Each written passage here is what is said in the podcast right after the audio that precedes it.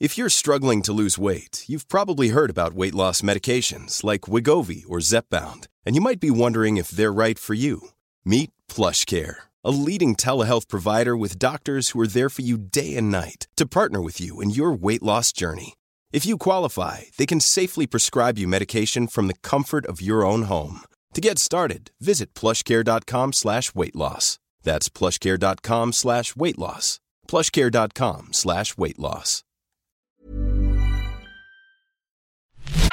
Self Love Club, a place where boss babes share their stories to empower women. Welcome to the Self Love Club podcast. I'm Bel Crawford, and you can find out more about why I've launched this club at belcrawford.com. I'd love for you to join it, and trust me, it's not like a cult or pyramid scheme. It's literally just a club where you can come hang out. It's going to be a fun time. Join me for a podcast series where we'll hear the stories of girl boss women who are doing super cool things with their lives. We'll find out how they've done what they have, their self love and self care practices, and they'll share their tips to empower you to live your best life.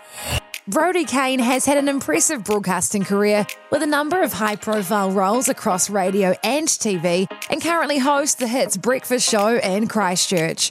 Brodie is a go getter and a goal setter, completing marathons and coast to coast runs like a boss.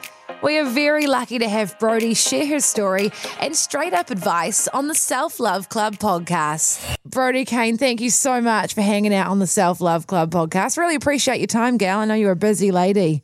Hey, that is absolutely my pleasure. These things are good to do, good to talk. Yeah. Hey, so tell a lot of us know who you are, but tell everyone about yourself and what you do. Hi, my name is Brodie, and um, I I live in Christchurch now. I moved down here. Oh, 18 months ago, roughly, um, to work on the hits as a breakfast host down here with Fitzy. And um, I that so that's my You're my originally job. from Christchurch, though, right? Yeah, so born and bred Cantab, and but I actually probably, to be fair, have spent most of my twenties and then part like first part of my thirties in Auckland. Um, so moved up to Auckland when I was. I think I was 21, got my first job at Radio Live as a journalist, and then I'd spent most of the time, apart from sort of give or take a couple of years up there. Moved back down here, um, yeah, into 2017, and am actually loving it because I like my first co- media career was in radio and then it's just been quite nice to like and then I shifted to tally and then came back to to radio and actually love it. And I it was, it's interesting because I moved to moved away from Auckland and was kind of slightly nervous about it. Not that I don't love it down here but I- think it was just because I was in quite a good groove up there.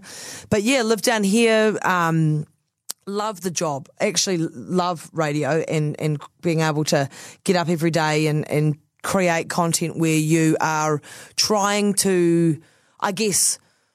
Brighten people's mornings or entertain people's mornings. People are getting up, people are getting ready for work or getting the kids ready for school and you know, you, you, you're trying to be a part of their mornings. And it's actually quite rewarding. I mean, it's quite different to my previous jobs, which were, you know, journalism. And this is not necessarily focused on journalism. It's more, I guess, more the entertainment side of things. But I actually am really enjoying it. So it, it's been a, quite a significant change, but, um, I, I love it. I'm really enjoying my job. Yeah, that's good. And you were able to like buy a house and stuff down there as well, because obviously Auckland, oh, a little bit impossible, isn't it? Yeah, well, it's funny, isn't it? Because I like it is. I, I feel so sorry for people that are in places like Auckland who are working so hard and. It is pretty much impossible for so many people, not because they're doing anything wrong, but because the it's just too expensive. And um, so I actually, yeah, I, I think I was very lucky, and I think it, often we talk about, you, know, you see articles which kind of judge people sometimes for like parents helping you out and things like that. It's pretty, or, or you know, family members and stuff like that. Or if you've got a partner or whatever, it's pretty much the only way you can get in. And I was really, well, I was really fortunate, but my mum was also on, she was kind of grateful as well, where we were in a position where, um, you know, she, she, her and my dad had split up and she was looking to buy a place and I was able to do it because we were able to do it together. So I, again, she was grateful because she wanted somewhere to live, obviously, and then I was grateful because it got me on the property ladder, and she was going to live in this house. It's out at Waikuku Beach, which is where I grew up, and it's my little haven away as well. And so then I was really lucky that because we'd done that, I then had some equity to be able to put a deposit, equity, sorry, to use a deposit for a house that I live in in Christchurch. So yeah, you you you move down here, and then all of a sudden you're you're a bloody property mogul with with one and a at under your belt. Look at your empire. I know, I know. So it's um, but it's funny though because when I bought the the house that I live in in Christchurch, when I bought it last year, there was a real. Uh, I guess it was. I was quite overwhelmed for quite a long time because it just seemed far too grown up, and it seemed like far too much of a responsibility and. You know, I, I feel like there was almost like a month or six weeks where I had quite heavy pangs of anxiety because it's such a big, well, you feel like it. I mean, there's nothing more you spend more money on in your lifetime. Mm. So it was such a big risk. And you th- sort of just sit there for a while thinking, what if something goes wrong? And, you know, like, oh, this big house is mine. And, and I was, you know, there was a couple of pretty expensive key items that I needed to do at the house, you know, to start with. And then my mum was just like, mate, just calm down. Like this is your house. It's okay. Like if you know you, you're not stuck with it forever, and you know you just need to now slowly chip away at things that you want to do. Like not you don't have to do them all in the first year. So I've become mu- much more relaxed about it, and eh, which is good because it, it can be very stressful. So now you just you you know once you once the the the terrifying thought of how much your mortgage is once you sort of put that away and it goes out every fortnight you're like ah you know so you just sort of forget about it a little bit Totally. And it's pretty epic you've been able to do this, you know, on your own. Because I think in society, there's this view that you need to settle down with somebody and get a house. But hey, it's, it's awesome that you can do it on your own. You don't need a partner to buy a house. And that's super cool. You know, I think there's just this social norm that's kind of bullshit, really. well it's yeah it, on, on what on the one hand like i say it is terrifying because it is you. But then on the other hand you're like well it is me. Do you know what i mean? Like you're sort of like oh my god i own this house. And then you're like gosh i own this house. It is mine. Yeah. you know so um and i think it's funny eh? Because like i'm 32 and i think that um and i'm single and i've been single for 17 million years. And i'm just it- it's always funny how you know, and it applies to the housing, how we get to a particular age where almost uh, people, and I don't think people mean it, but like you're almost defined by your relationship status and the fact that I am 32 and I'm single is people, you know, it's sort of like, oh, you know, oh. And so I kind of think we are, and I, by having more conversations, we probably are kind of knocking down those probably traditional stereotypes and things like that.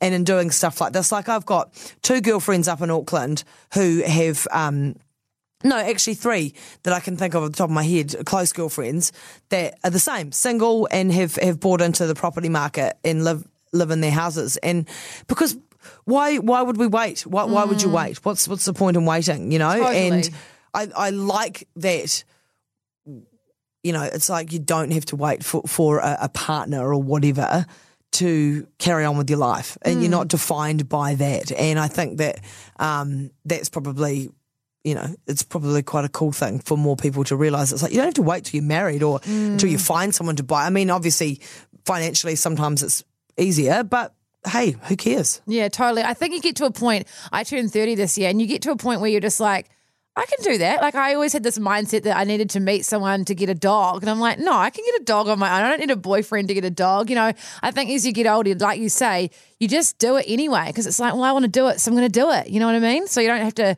You don't have to be defined in a relationship to do these things. So have you turned 30? Yeah, I turned. Oh, when did you turn 30? January. And did you did you have a like a, a meltdown at any Um, point or a crisis pri- point or prior to yes, uh, a Yeah. few months beforehand, I had like a little bit of a cry, and I had a, I actually had a bit of a panic attack. I was like, because I think you just put fre- pressure on yourself, and where you think you should be at thirty, um, but it, yeah, and so it's just pressure you put on yourself. But I was completely happy turning thirty. Um, Yeah. yeah, no, it's fine. I just think you got to get to a point where you're really happy in what you're doing in your life, and and make cool shit happen for yourself because you know you can't wait on people. You know, no? And because it's funny, because I, I I remember um, turning 30 and thinking, oh my word, that's it. My 20s are over. They go fast. Life, they you know, they by. do. But, um, because I, yeah, being 32, and I can absolutely confirm that just in these early parts of my 30s, it's been the best Mm. decade ever because you've kind of, I don't know, you got the benefits of still being able to behave a little bit like your 20s, but then you kind of grow up and you're a little bit of your 40s, like, you know, you can be a bit of an adult, you can dabble in both. And I think, I don't know, I reckon it's also a moment. Uh, well, maybe it's because for me, the last couple of years, you, you, you sort of self acceptance of yourself. You finally, it takes a long time, but you finally go, right. Well, this is who I am, and this is how I look, and this is what I do, and you know what? That's okay. And you sort of have this kind of like watershed moment where you're like, gosh, I've been wasting a lot of time and energy worrying about A, what other people think, B, you know, my perceptions of how I should or should not be. And you sort of get to this moment and you're like, ah, oh, mm, quite all right now, you know? Yeah, And I think that, I, I, I think the great thing is, with with even things like podcasts and stuff like that, and and so many wonderful women um, being able to portray messages like that in the media, is that you know, like I think it's easier for us to tell younger women and teach younger women those kinds of messages than maybe it was when we were teenagers and in our early twenties. Yeah. Um, so it, it's cool to be able to do that as well, and just go, hey, gals, like you've got to you've got to support yourself. You've got to be your own number one fan. You know what I mean? Mm, definitely. Has that been a bit of a process for you to sort of work out? Like it is for all of us, I reckon. But has that been a thing for you to work out of learning to accept yourself, love yourself, and and how you are? Because yeah, because I think that we are our own harshest critics, and I would be lying if I said that I wasn't incredibly competitive towards myself. And I think that's one of those things that you really have to kind of find the right balance because there is nothing wrong in setting yourself standards and goals and things like that, but you can't let it sort of eat you up inside, and you can't always be doing it's not like about always doing things for other people, but you can't always just be out there and just taking it all in and trying to do everything. And I kind of feel like probably I got to a point last year where for, for months on end, I was just doing too much, like just doing too much. And you, and, but I, I kind of feel like you have to figure it out for yourself. Do you know what I mean? Like Oh, I feel yeah. like, um, you're you must you're you, oh, I hate the word journey, but we're all on a journey, and I think that you have to just sort of keep some sort of like system. Well, I do anyway, where I've got goals, and so they are, and you know, sometimes they're not for everyone, but. I find that that's quite a, a good way to sort of get yourself um, through in terms of like short term goals and mid term goals and long term goals. And it doesn't mean that you're defined by them. And it doesn't mean that if you don't achieve them, you're a failure. But it just means that it gives you a good way to just remind yourself who you are and what you're about, you know? And so for me, like if I used one last year, it was I wanted to run a marathon and I did, and it was really hard, and that's cool. And so, but that, but my goal might be, you know, like an might be completely different to someone else's, and that's also okay as well, because I think that we we set ourselves, particularly here in New Zealand, such high expectations, like in terms of the kind of work that we want, the hours we do, the kind of um, the living uh, standards that we have, and and you know, and, and it isn't a, su- a super cheap country to live in either by any stretch of the imagination. So from a pretty young age, it's instilled in us that we have to try and get to a particular you know stage in our lives, and I kind of feel like that sort of dawns down on you probably as far too much than it should. Whereas you should be like, right, I'm, I'm going to, you know, just take the foot off the accelerator a little bit sometimes, and that's okay as well. Mm. And I'm still learning to do that. So I, you know, have at all time, you know, I think about last year and I think about a- a period in time, and I think I was like, really in the business end of training for the marathon, I was trying to buy a house and I'd overcommitted to, for instance, emceeing too many events. I had my full time job here, doing some stuff on social media, and I.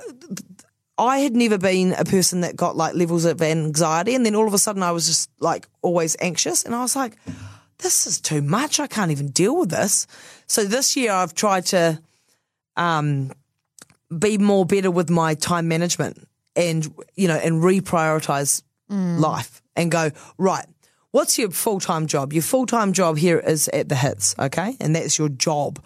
And you also have so you got to you know I'm committed to doing a good job. I want to I want it to be a successful show. I have goals within that. So you go right. That's that part. Then you go, what's something else that's important in your life? And it's exercise. So, that, so that's, that's another compartment, which is like, right, well, what's my goals for that this year? And it's like, okay, I, I want to do this. I want to maybe run another marathon and, you know, but also mix up a bit of my exercise. So you've got that. And then you're like, right, well, what do you know, what do I want to make sure I do in my spare time? And then you go, right, well, one goal is to actually add in some yoga one yeah, which I haven't yet. But you know, like so that you know that's like that's something you want to do for yourself that you, that isn't something you'd normally do. Or for instance, you try and find one day of the week where you have nothing in your diary. You know, and, and it's okay to actually either go to the beach if it's a nice day and lie on the beach all day and do nothing, or you put your track pants on and you watch mindless Netflix channels, hmm. t- programs. So I, you know, like I, I'm sort of that's sort of how I'm trying to do that in terms of the year, and then also in terms of like extra. I, I guess you'd call them extracurricular things like you know, emceeing an event or doing something for charity or whatever, you've actually just got to prioritize them and you don't actually have to say yes to everything. And and you've got to get over the guilt of of not yeah, of of saying no. You Yeah. know, so that's where I'm sort of trying to be so that I'm not running around like a mad woman all the time because it is exhausting. Yeah, and that's exactly it. I mean, you've, uh, if you overcommit yourself, do you think you've found it hard at times to say no to certain things? Oh, all the time, all, all the time. Um, and because I feel like you feel like, and I don't know whether it's because I've got a, you know, a, a, a radio show here and you've got a bit of a platform, so you feel like it should be the right thing to do, and that you know you should be doing that kind of thing. But you actually have to learn that it, it- it's not. You can't do it all, and you can't fix it all. Um, so I, I've been a lot better this year at just um, being honest and saying, "Hey, look, you know, I'm sorry, I just don't have time to do this right now." Yeah, You know, and you and it's hard, but you just actually have to just do that, or just say, "I'm sorry, I can't help you with that at, at this point in time," or "Look, my workload is too much at the moment. I'm, I, I apologize." So. I, I mean, I'm not- not saying I do it all the time. I probably am not quite doing it just enough, but get, getting there with that because, as I say, you just you can run yourself into the ground, and I can sort of go for quite, I can go for quite a long period of time, and then what usually happens is it's like my body goes, "Hey, mate, enough," and then I'll get sick, you know, and then then I'm out out of action for a week, and that's a week is too long to be out of action, and then Yeah. you then you're like, "Oh, I can't exercise," and so it's sort of trying to figure out that kind of balance and and being more aware of where you're at in that kind of Yeah. little journey of of of all your goals and your tasks and stuff like that.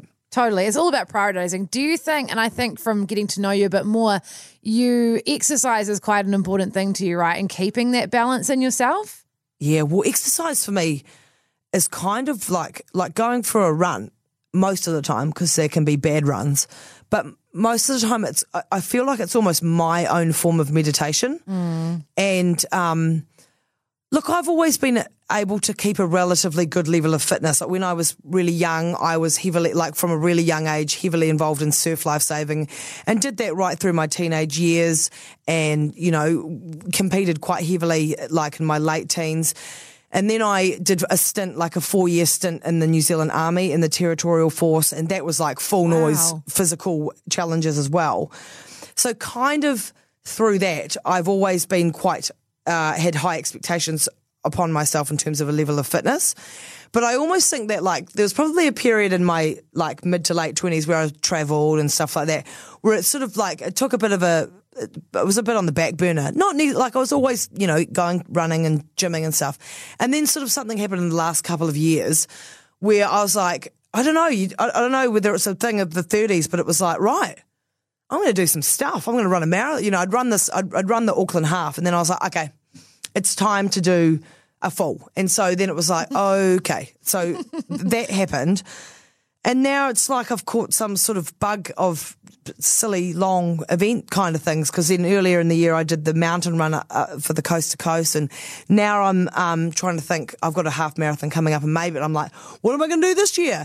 So I've kind of, um, and I don't know why, or I can't pinpoint why, but what I I do know, which is slightly terrifying as well, is that my mum, um, Jo Kane, uh, who's one of my best friends. She's so hilarious. I want her. I want to see a bit more of her on the gram, please. She's Oh, funny. she, yeah, she's So well, I'm trying to get her to get her own Insta account, but she Oh, hates technology. She's hilarious. So we'll try. We'll, um, so it's a it's a slow burn that one. Yeah. Um, but she so around the around the time that she had me, which she was thirty one, I think she was 31, 30 or thirty one.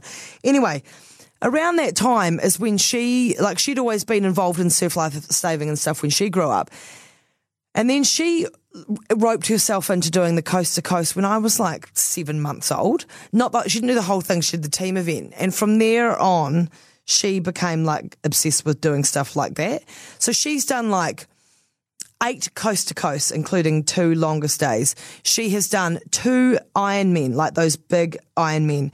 She has swum the Cook Strait and she's done marathons and like all sorts of things.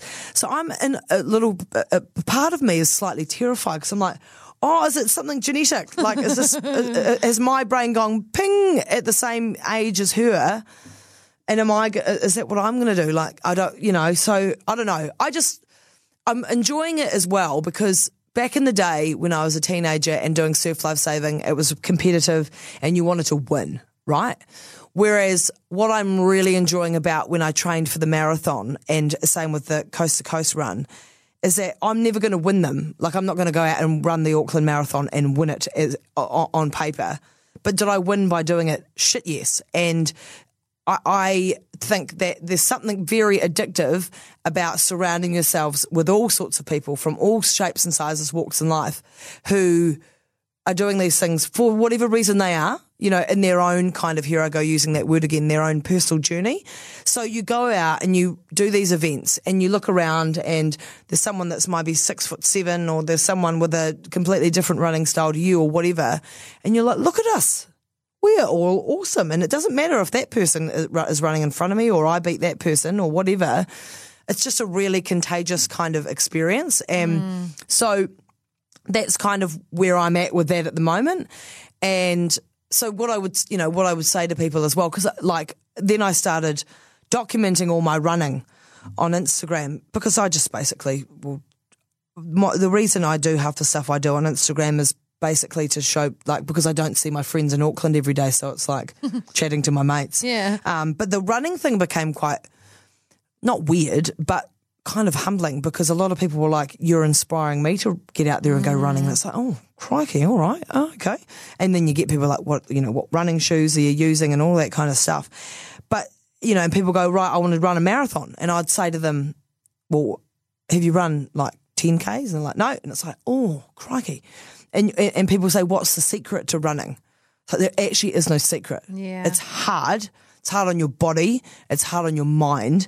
And people just think that just chucking on some gear and being able, like, I don't know, they automatically think you should be able to go out and run 5Ks and they do it once and then maybe they do it a second time and they hate it never want to do it again. So it's it's trying to explain to people that you don't all have to be at the same level as well, mm. you know. And Yeah. so that's what I've said to a lot of people who are like, right, I'm gonna I'm gonna I'm gonna enter a marathon. And I'm gonna enter it for the first time, and it's like, have you run a half marathon? And it's like, no, and it's like, slow down, first, slow down. You know, like you need to just take take a few steps and just ease into it. Because even I was going to do the, I really wanted to do the New York Marathon later this year, and then Mum actually said to me, she's like, "Why would you spend all that money and go all that way for that to only be your second marathon? It could be a disaster."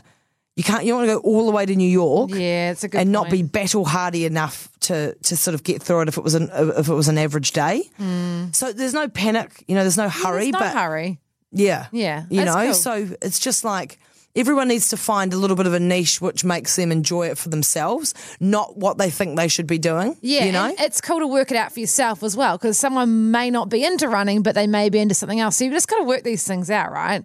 Yeah, and you've got to remember that you're not a professional athlete. Like, Yeah, we're not paid like- to be professional athletes. No. Yeah. Like my trainer said to me last year, like I was training for the marathon, but I got through this, I was in this really obsessive fitness phase and I was like working out twice a day. And he's like, mate, what are you doing? Like, "This- you're going to, you're to fall apart. Like you can't, ach- you can't sustain that. You're not a professional athlete. And I think I'd actually forgotten that and was like, oh, no, actually, quite right. Yeah, you're like, quite "I right. Thought I Quite was right." actually. Yeah. Well, I kind of thought I was, yeah.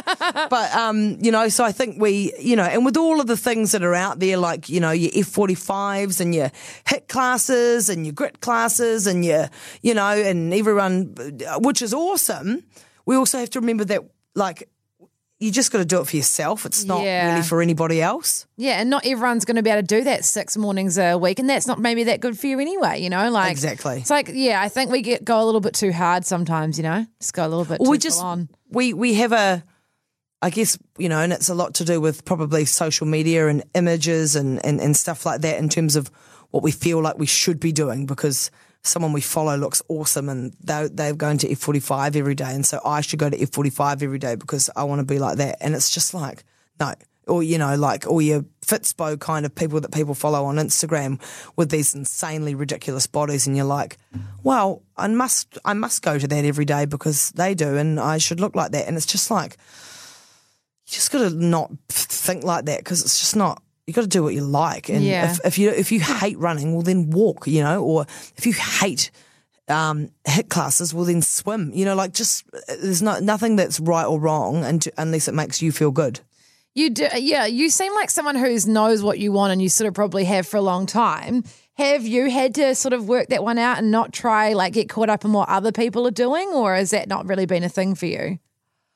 I wouldn't say like probably when I was a bit younger, definitely. But where I've got to now is yeah, no, no, no, absolutely. You, I, I would have, but what I think instead of the challenges now. So if I think back to when I was 17, 18, even early 20s and that, the way that you um, were influenced by people was in the magazines, you know, so it wasn't on Instagram. But it, so, so, but the two are comparable, right? So I think for too many years, we have been fed a particular way as to how we are supposed to look.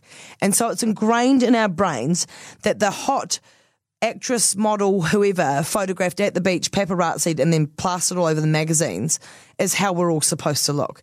And so it has been ingrained in our minds for a very long time that, and also you look at it and it's like six easy steps to look like Kim Kardashian or, um, Margot Robbie's no sugar, 10 day no sugar diet. And it's just, you know, so that kind of stuff I grew up with in the magazines. So you would look at them and so you would go and do some stupid diet or you would think, right, well, I've got to do that lemon detox because Beyonce's doing it and that mm. kind of stupid stuff. And it's really, really scary and terrifying that now we have social media, which just blows it up even more. So it's not just your magazines. You've got, you know, people on their phones and you've got uh, people that aren't qualified and stuff like that pushing products and pushing fitness programs and stuff that aren't actually um, the, you know nutritionists or f- a, a qualified personal trainer. And so where I've got to is probably growing up and, and sort of you sort of almost have these these moments where you're like oh okay. As I just go actually I don't I'm never going to look like her I'm never going to look like um, Margot Robbie in a bikini. And you know what? Is that a, is that a bad thing? No. So it, for me, I feel like actually it's only been quite a recent thing where I've kind of had that kind of moment where I'm like, my life isn't defined by what I look like in a bikini. Because we women just think that we have to have this particular body, and it's just bullshit.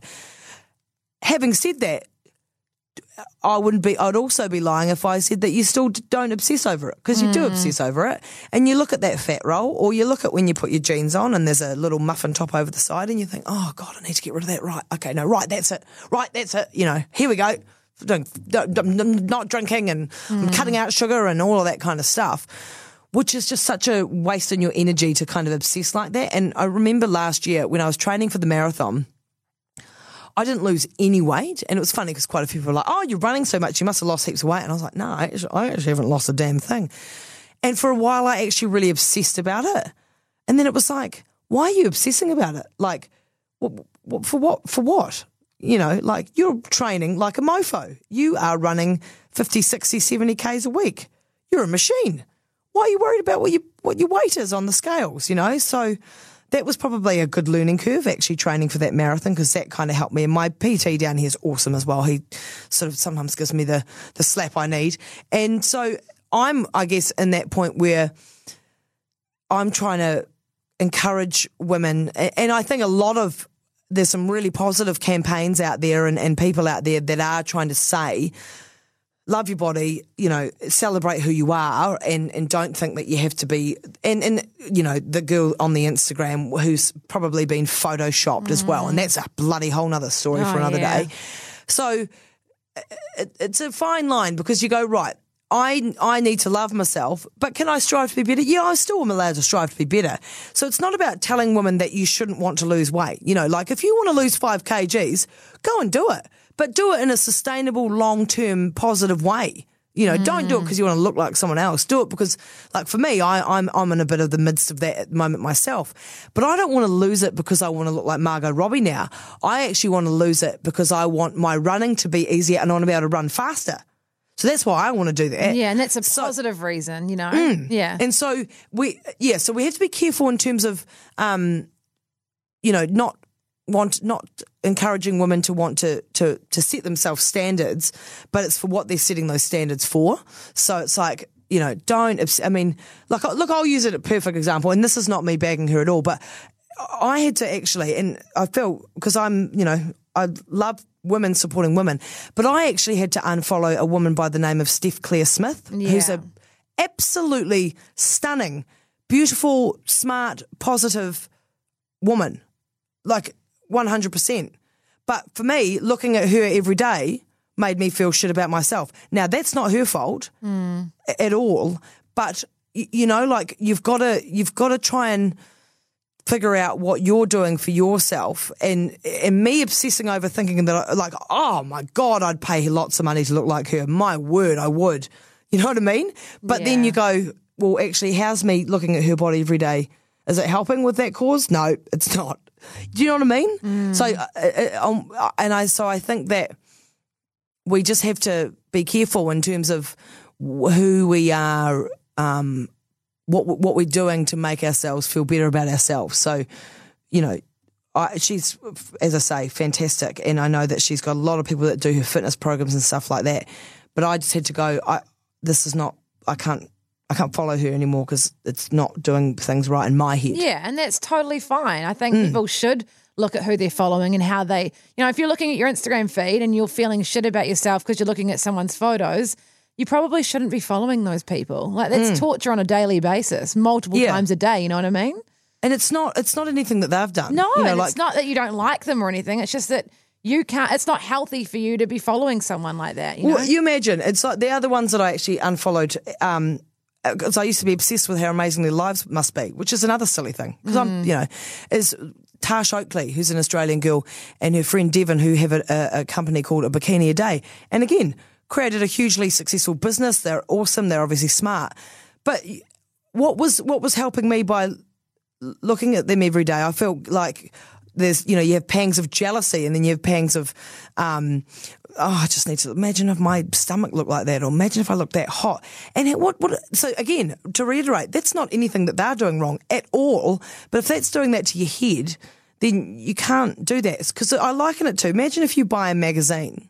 If you think about Instagram and how it all works now, that's the equivalent of me buying a, a magazine, a hundred page magazine, and every single person is a super hot chick in a bikini over and over and over and over and over and over again in a beautiful location. Boom, boom, boom, page after page after page after page. It's repetition of something that I don't think is necessarily healthy.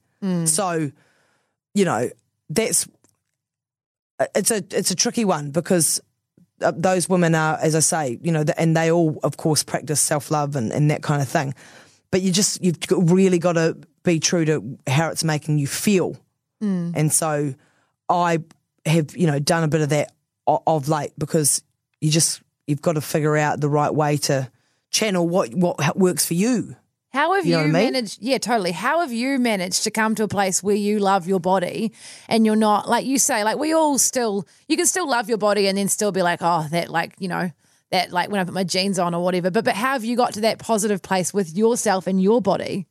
No, no, I'm not. I wouldn't say I'm 100% there, and I don't know. I don't know. But know. you sound like you're pretty good. You know, like we're never going to be hundred percent, but you sound like maybe compared to when you were younger, you are in a better place with it. Like, how have you got there?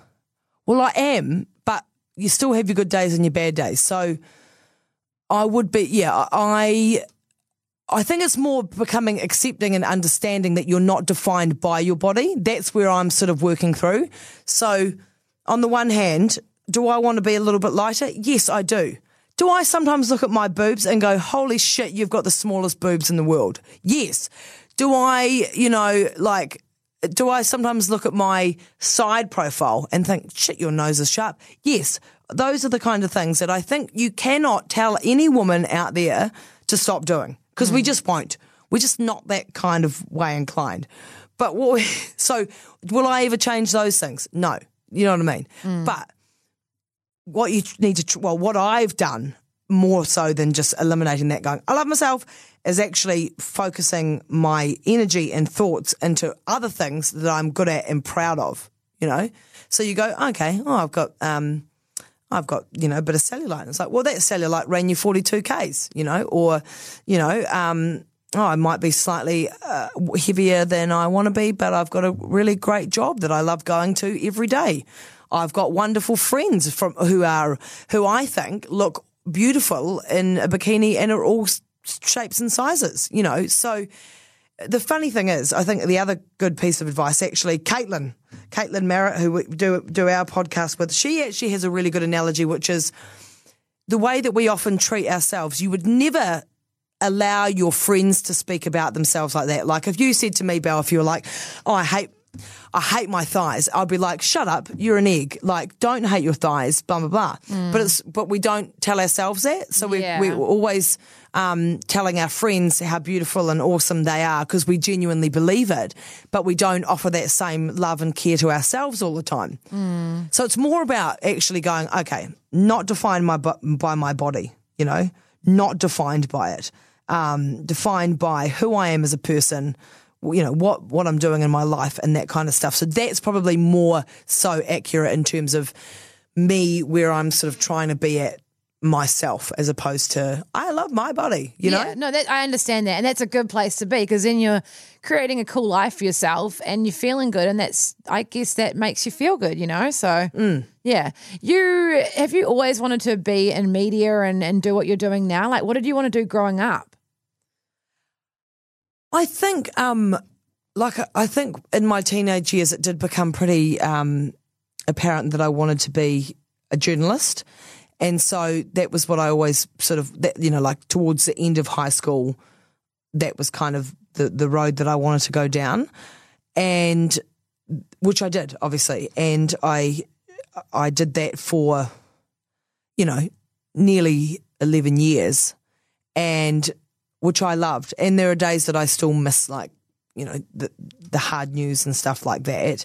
Um, but I think what's important in terms of careers as well for, for people growing up and being teenagers and going through their 20s is to actually really have an open mind and be really flexible about it. Because I remember when I started and I started at Radio Live and I was 21 and I moved up to Auckland and, you know, I had, again, super competitive, knew what I wanted to do, when I wanted to do it by, and, you know, like all that kind of stuff. And you're, you know, you're wanting, I wanted to be a, a, a reporter, I wanted to be a foreign correspondent, all that kind of stuff. And after six months, you're like, why am I not that now? And, mm-hmm. you know, and we all have that kind of, I think, level of impatience, you know, where we're like, oh, why did I saw someone else get that TV job? Why didn't I get that TV gig? I've been working so hard, I've broken this story, all that kind of stuff. And so you, that kind of sort of happens. And I think it was actually when I started working on Seven Sharp, which was a completely uh, a, a revamp of you know they got rid of Close Up and they started Seven Sharp and wanted to make it like a new kind of funny kind of show, which then in turn became probably one of the first of those kinds of shows here in New Zealand where you were merging still news and issues of the day, but the reporter was becoming included in the story kind of thing. So there was some personality based stuff that started jumping in and that, you know, that copped a bit of criticism for a while. But then I think what it did was kind of change a lot of that. And that was kind of, I guess, identified as something that I was good at doing. So because when I would go out and meet people for stories and that, I would just be myself and would have a laugh and I could just act like myself and be. Com- I could. I felt comfortable acting like myself in front of a camera. So some people don't, and, and, and it's not it's not a defining thing whether you can or you can't. But um, and some people as journalists aren't prepared to, and that's also fine. But that was something that was identified like, hey, that's actually quite you, you when you do those stories like that, that's quite good and that's quite funny and that kind of thing. So then it became, you know, I, I did that job and, and, did quite a bit of that. Still, obviously, could do um, something serious and, and that as well. And then it sort of rolled out through like Fair Go was a was an interesting. Um, the same kind of thing. Could do a ser- serious story, but, but could make try and make people laugh in that as well. And then through breakfast, working as a sports presenter, but they also wanted me to go out and be funny and do challenges and you know and be myself. So that was the premise of doing that job. So I'd gone from wanting to be, as I say, a foreign correspondent in the Middle East on the front line as a journalist, hard news, hard news, hard news, to actually um, being the complete opposite, which there were moments of that being quite difficult to grapple with. And you'd struggle with thinking, well, now no one's going to take me seriously. I'm just going to be that girl that everyone gets a good laugh off. So for a while there, there was a real um, sense of identity crisis, I suppose. Like, what do you want to do? You know? Mm. And then again, I think um, uh, it kind of clicked around when I was doing breakfast.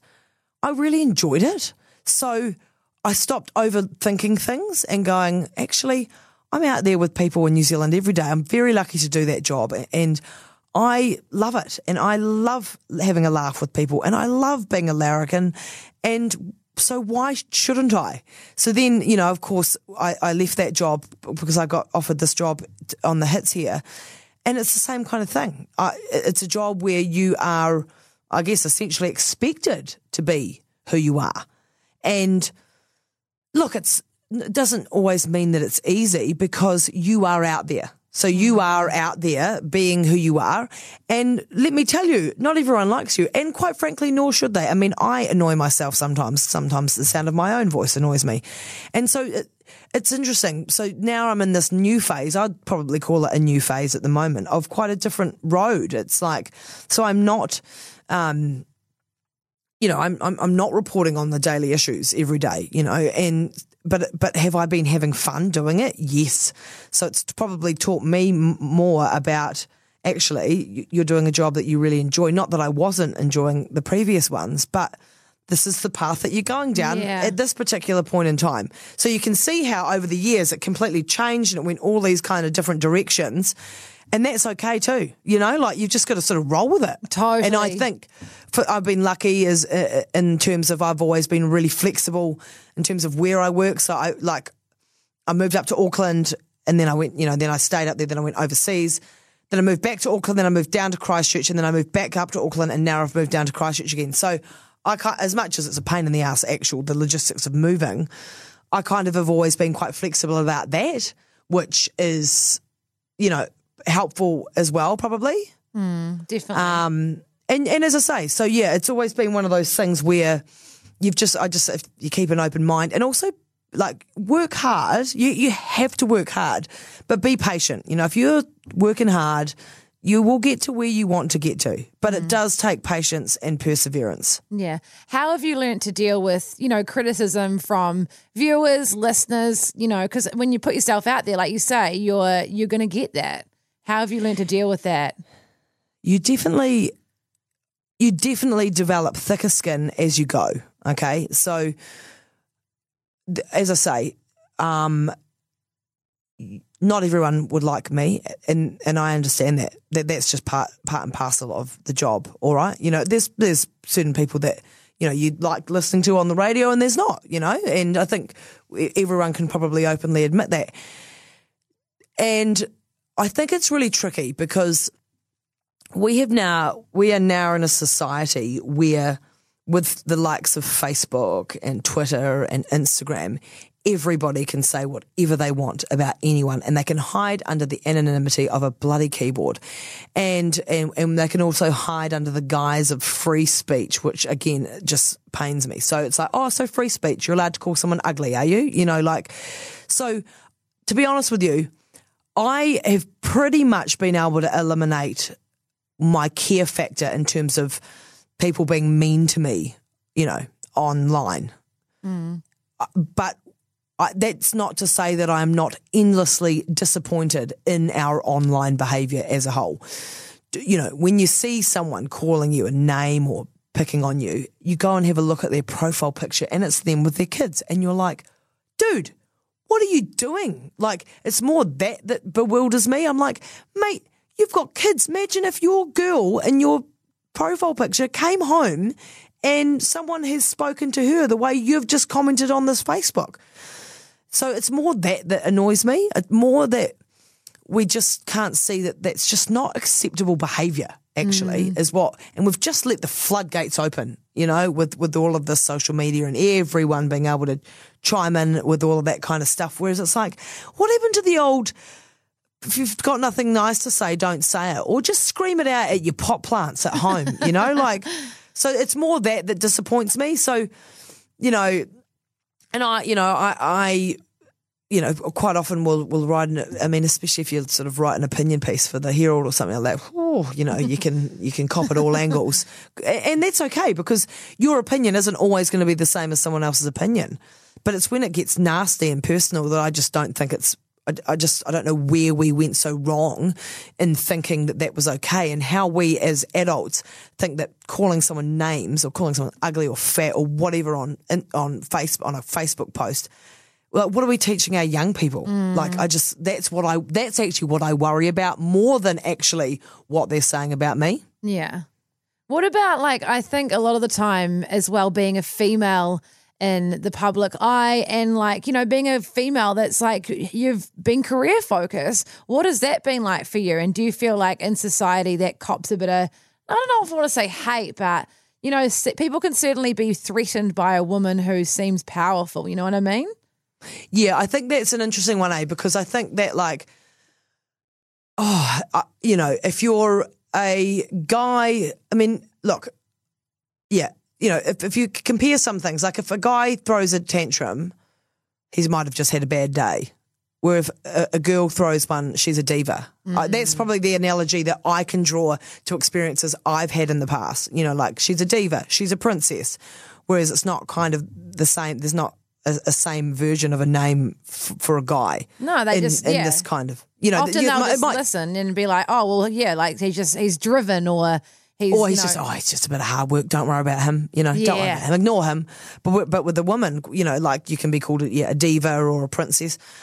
I just think we we are coming a long way. That we just have to keep knocking that and ignoring that and just striving through because you know look at you know there's so many wonderful women, is you know, especially in this country as well. You know, like your Hilary Barry's, who's a real mentor for me, and Ali Moore. You know, strong women, Heather du Plessis-Allen, who stick their heads up and and speak up and speak out and stick up for themselves. And you know, some horrendous stuff flies their way, um, but you know, th- there's th- their strength is to be admired, and so. I feel like we are at a point where it doesn't matter actually if someone calls you stroppy or shrill or a diva. You just got to. There's there's enough of a of a movement of our strength being awesome and something to be proud of that anyone that thinks anything else just that it's incons- it's insignificant. You know, like go away. Mm. You know, you've just got to remember that um, being a strong woman is okay. Yeah. You know, um, it's not something that you should shy away from. Mm. So I think that we are getting, we're not right there, we're not 100% there, but we are getting there. And the more women that will pull people up on going, hey, that's not okay, you know, we'll, we'll get there, but it will take a bit of time. And, you know, we've, we've done some sort of things. Um, where we are, sort of getting there, you know, like, you know, even campaigns and stuff around International Women's Day and people speaking out about that. So you just got to remember, yeah, I, I, I'm unashamed. Look, I mean, I, you know, I would probably call myself bossy and a bit of a control freak and that, but that's not because I'm a woman. That's just because of who I am, you know? So you shouldn't shy away from having views and saying them out loud and wanting a career and just clash, just chucking out those stereotypes because it's 2019 for goodness sake, you know? What about like roman- uh, like relationship wise? Do you think men have maybe been? Do you have you found that men maybe have been threatened by that in you? Well, they haven't told me. They just haven't been around to have a discussion, you know? Like, it's like far out. I don't know.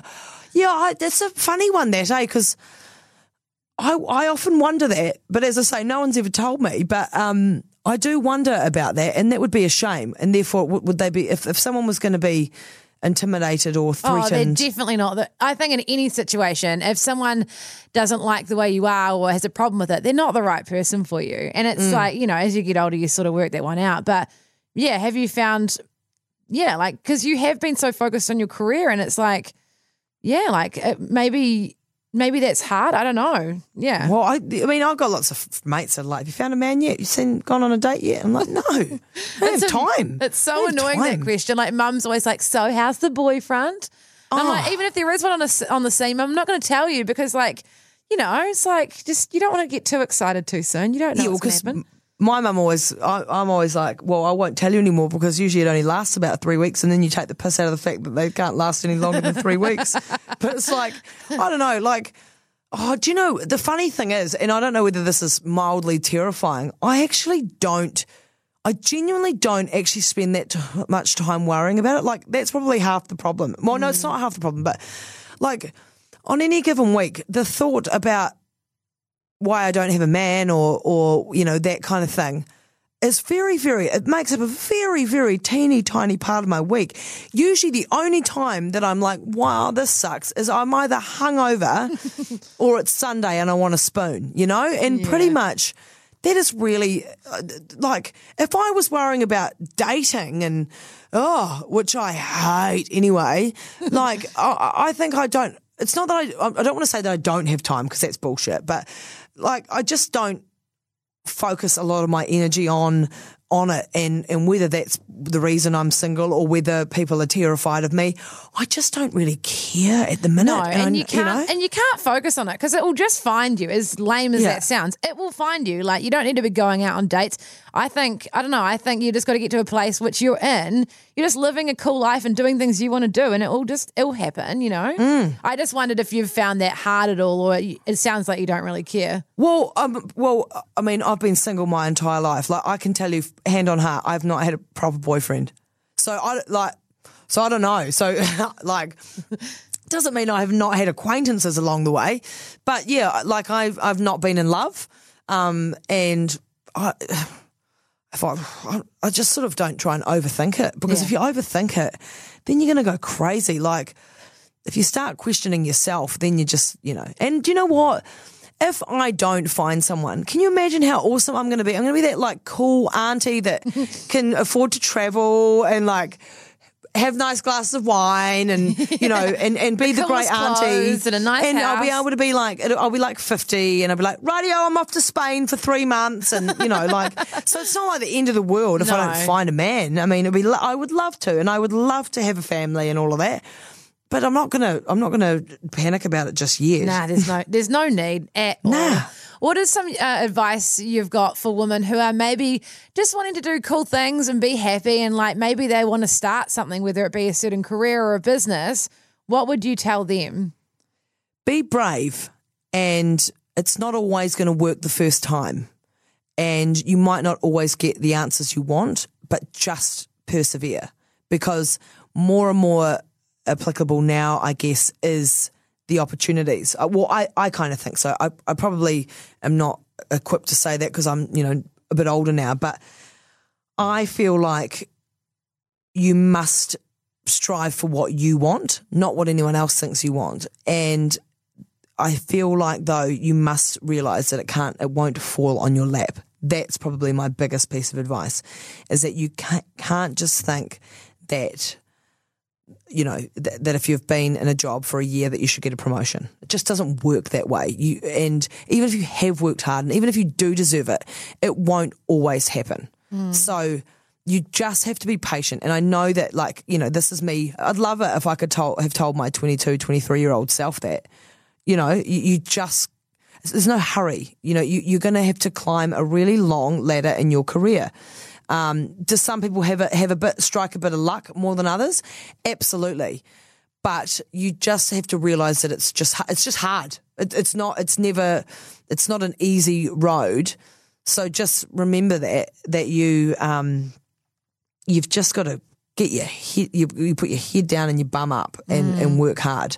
But as I say, failures will happen along the way, mistakes will be made, and you just have to. It's about really how you re- react and manage that, and and you will get there because the reality is, if you work really hard, constantly.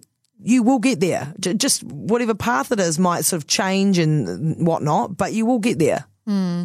And you sort of answered that in a way, but I was going to ask you what you would tell younger Brodie. Well, what would you tell your younger self? And it, a lot of that Yeah. seems to stem of that it's not going to happen really quickly. But what else would you tell Brodie? I'd, Say I'd like tell her, 18 years old or whatever. Yeah, I would tell her that don't waste so much energy worrying about what other people think of you and be kinder to yourself. I wouldn't want to probably do too more than too much more than that because I feel like when you're young, you've got to make mistakes and you've got to learn from them, and the, all of that stuff that through your late teens and your twenties and that shape who you are as a person. For instance, I've got two tattoos, right, and I'm seeing a lot of people at the moment getting their tattoos removed from laser. Now, have I got a tramp stamp? Yes, I do. But do I still quite like that tramp stamp because it's a lovely little, it's a sunshine, oh, and I, the sunshine makes me happy. Yeah. So am I ashamed of my tramp stamp? No, because it was 17 year old Brodie, and 17 year old Brodie had a reason and a purpose for getting that. So, I mean, look, ask me in 10 years and I might have got it lasered. But at this point in time, I'm like, no, that's part of my story. That shapes who I am. So it, I reckon it's that balance of not having regrets. I mean, of course, we all have regrets and stuff, but just realize. I think the. I, I mean, I've certainly heard people say this as well. It is so much about not worrying what other people think of you or how other people perceive you, which is really, really tough to try and drill down into people. But the more that you can sort of let that kind of stuff go, the better you'll be, and, and the much more time you'll have focusing energy on other stuff in life. Mm. Hey, thank you so much for your time, Brodie. You were like, I feel like we get heaps more from you, but thank you so much. I really appreciate all that. So much good advice in there for us as well. So thank you. You are more than welcome. And Thanks love your for having work me. as well. Love listening to your podcast too. So Oh, get thanks, on, get on Girls on Top, you know? Woo!